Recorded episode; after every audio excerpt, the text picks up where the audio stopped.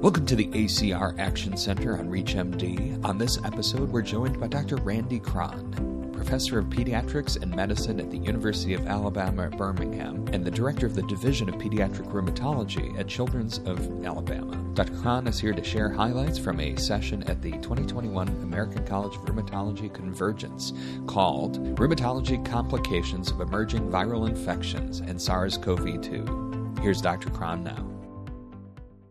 Mariana Kaplan and I will be moderating this pre meeting to the ACR Convergence that's totally devoted to our current ongoing COVID 19 pandemic. Its rheumatologic complications, its implications for our own patients, the therapies that they're on, and potentially the use of our own immunomodulatory agents and immunosuppressive agents in treating some of the severe COVID 19 patients, as well as a fair amount of effort devoted to trying to understand the immunology of this disease. There are a fair number of rheumatologic or autoimmune complications that have emerged during this pandemic, and this includes everything from expression of autoantibodies to things like neutrophil traps or netosis, and potentially triggers for our own autoimmune disorders. There are so many people that have been infected with this that you could certainly see the gamut of possibilities when you have a worldwide pandemic with a virus like this. Some of the key calls to action that hopefully we all gain from participating in this session is getting a better understanding of those who are at risk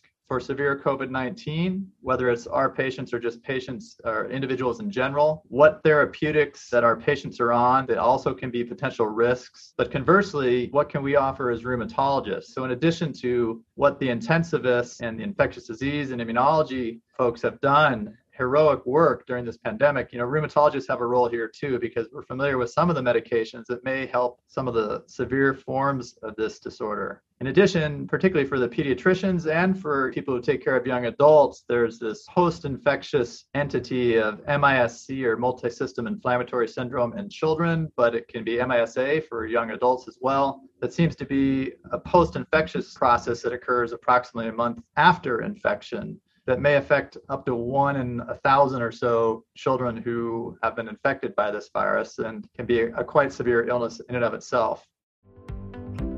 That was Dr. Randy Cron sharing highlights from the session focusing on rheumatology complications associated with emerging viral infections that was presented at the 2021 American College of Rheumatology Convergence. To access this and other episodes in our series, visit reachmd.com/acr where you can be part of the knowledge. Thanks for listening.